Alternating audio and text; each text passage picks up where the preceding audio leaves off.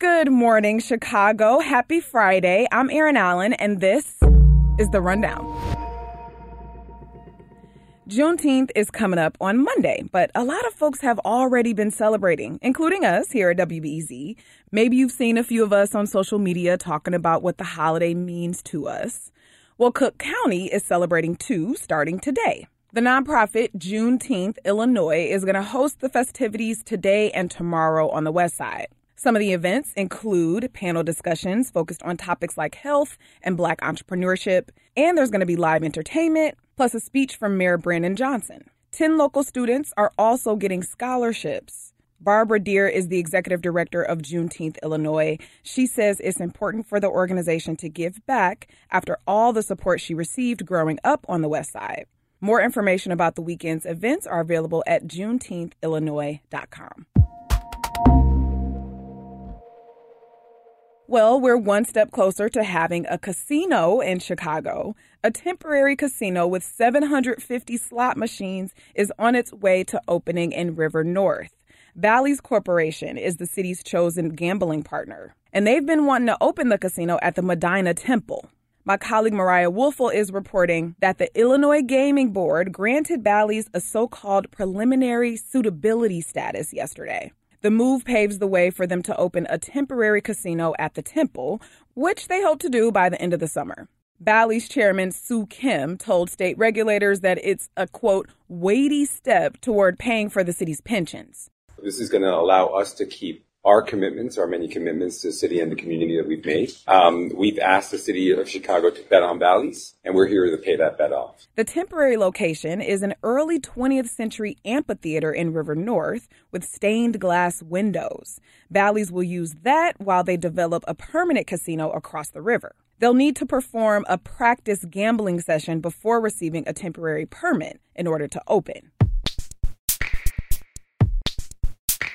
Two members of the Chicago Board of Education have terms expiring at the end of June, and it's unclear whether the former mayor's five remaining appointees are going to stay on. My colleague Sarah Karp is reporting that several community organizations are calling on Mayor Brandon Johnson to be more upfront about how he will choose new members.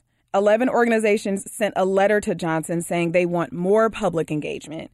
The organizations include progressive groups like Pilsen Alliance, as well as more service oriented groups like Access Living. They would like to see people with experience in the school system and expertise in early childhood, bilingual, and special education. They say these appointments are important as Chicago transitions to a board that is elected rather than appointed.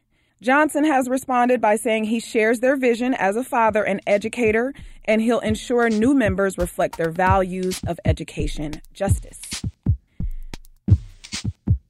Now, for a few quick hits, you probably heard about that social worker, Anjanette Young. Her home was wrongfully raided by Chicago police officers, and she was handcuffed while naked. Well, the Sun Times is reporting that the sergeant who oversaw the raid has been fired from the police department.